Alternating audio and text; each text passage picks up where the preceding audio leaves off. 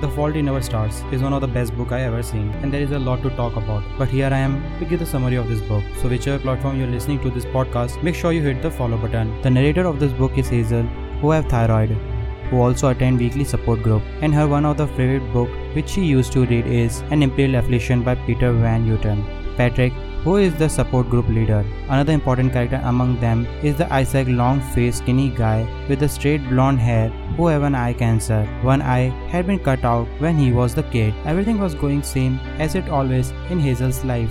One day, Hazel saw another guy who is new to the support group, Augustus Waters, and he got osteosarcoma a year and a half ago. At the end of the support group, Augustus and Hazel start having conversation when suddenly Augustus asks her to come to his house for a movie. So she went. At the time passes, they become good friends and they start knowing each other and eventually falling in love with each other. Also in the midway, she exchanged some of the emails with her favorite author and she got the invitation to meet him and clear out some of her questions face to face, but her parents can afford it. But Augustus take her to meet Van Houten in Amsterdam. So they reach there. Augustus and Hazel went out to dinner together, but the meeting doesn't go as planned with Van. So from then Hazel start hating him. In Amsterdam, Hazel and Augustus finally kissed each other.